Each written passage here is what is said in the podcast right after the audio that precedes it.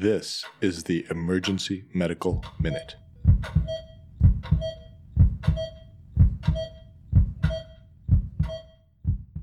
The Emergency Medical Minute is excited to announce that we are now offering AMA, PRA, Category 1 credits via online course modules. To access these and for more information, visit our website at www.emergencymedicalminute.com backslash CME courses or simply click on the link in our show notes and create an account. All right. Good morning. This is your daily medical minute. I brought some bagels for you to touch with your COVID hands. Uh, all right. So I was listening to some medical education recently, and they referred to this little topic that I'd never heard anything about. They were talking about an elderly patient who came in, and they were kind of resuscitating the patient. And in the midst of this, the wife said he has a pacemaker, and it was pertinent to their resuscitation. And so they kind of looked at the x-ray didn't see any pacemaker like palped all over the patient got him exposed no pacemaker like nothing couldn't find a pacemaker. And so they just proceeded with their resuscitation as per usual. And then after the fact um, found out that the patient had a tiny tiny tiny pacemaker. Has anyone ever heard of these? So there's a new technology that's actually not that year new. It's a few years old um, probably been around for about three or four years have no idea how much it's being used in the denver market but they're basically these tiny, completely intracardiac pacemakers. So they have uh, just a tiny little capsule that resides within the heart, nothing external, uh, and no wires, no leads to fractures. So these were basically approved based on a New England Journal study, which was published in 2015. Uh, and it's by Medtronic. Of course, it's industry sponsored. You know, there's a profit to be made by using these, and so the industry did the study. They basically uh, took about 500 patients, but analyzed the data on 300, where they randomized them to either getting. Actually, they didn't randomize them. They got they got these tiny little intracardiac pacemakers, and then they had two goals. They wanted to get greater than 85% in terms of no complications and success in pacing. And in their results, they actually had like 90% success rate in pacing people successfully. And then they had a complication rate of about 6.7%.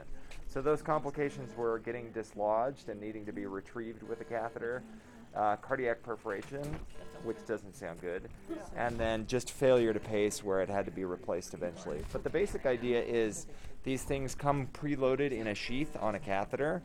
My understanding is you usually go into the femoral vein rather than the right sub, uh, left subclavian, which they like for conventional pacemakers.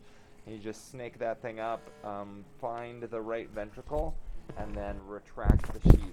Now these are only single ventricle or single chamber pacers, so a lot of newer pacers will have two leads where you get a, a kick from the atrium and then a kick from the ventricle. And these can't do that. They're very simple. They don't have like an AICD function, um, for example, but they do have several advantages. They don't have the complications that come with usual pacemakers, where you can get a hematoma in the pocket, you can get pocket infection, you can get the leads fracturing, or you can get the leads kind of migrating. So the picture is here. So they're really tiny. You can see a, a conventional size pacemaker, and then you, see, you can see a quarter. So they're only like 2.5 centimeters long, or a little less than that. The volume, uh, total volume, is only a mil. So they have these little prongs that deploy, and they and they literally just like hook it into your flesh like a fish hook um, when they put that thing in. Uh, interestingly, so how, how long is battery life? What do you guys think? So, so they're now on the second generation, and the first generation were supposed to be uh, up to 12 years battery life, which is pretty impressive. So if you think, you know, you put it in a 70 year old, there's a good chance that they may not ever need pacemaker replacement. Um, they're now on their second generation of these devices, and the battery life is a little bit shorter, maybe somewhere around six years or so. So what do, what do you do when this thing is dead and they need a new pacemaker? So the idea is you can retrieve it, but it's a pretty complex procedure. The idea would be you just turn it off and then they get a conventional pacemaker. So just like a regular pacemaker, these can be programmed and interrogated transcutaneously. You just put up a little sensor and you can read it or reprogram it.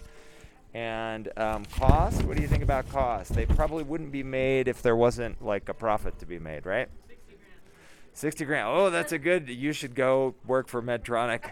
Um, No, they're, they're actually cheaper than that. So a conventional um, single lead pacemaker costs twenty five hundred to five thousand dollars, and these bad boys cost um, ten thousand dollars. But they are supposed to have again a longer battery life, or at least the first generation ones did, and um, and there's certainly fewer complications. They did a follow up study, and the data was just presented like a year ago. This was the uh, what it is the Micra CED study and they found that there was actually a significantly lower complication rate, about 3% with these versus 9% with a conventional pacemaker. And um, if you want to read more, which I know you do, or at least the Medical Minute listeners do, there's a great summary uh, from June 10, 2019, in the American Cardi- College of Cardiology called The Leadless Pacemaker. So, next time I talk to our cardiology group, I'll ask them how often we're using these. I haven't actually seen these in our market, although it's really subtle on an x ray. This case that I started the medical minute with, where they couldn't find the pacemaker, when they went back and looked on the x ray, there was actually this tiny little thing on the x ray that they just assumed was external to the patient or was maybe a lead or something like that because it was so small. So I've got the picture here if you want to come take a look. That's it. Thanks. Hello, EMM listeners. We are dedicated to providing you with high quality educational content free of charge and without ads. As a nonprofit organization, we rely solely on donations. So if you enjoy our show and are able to make a one time or recurring donation to help cover our operational costs, any amount is helpful in making this show possible. Click the link in our show notes to make a donation. Thank you.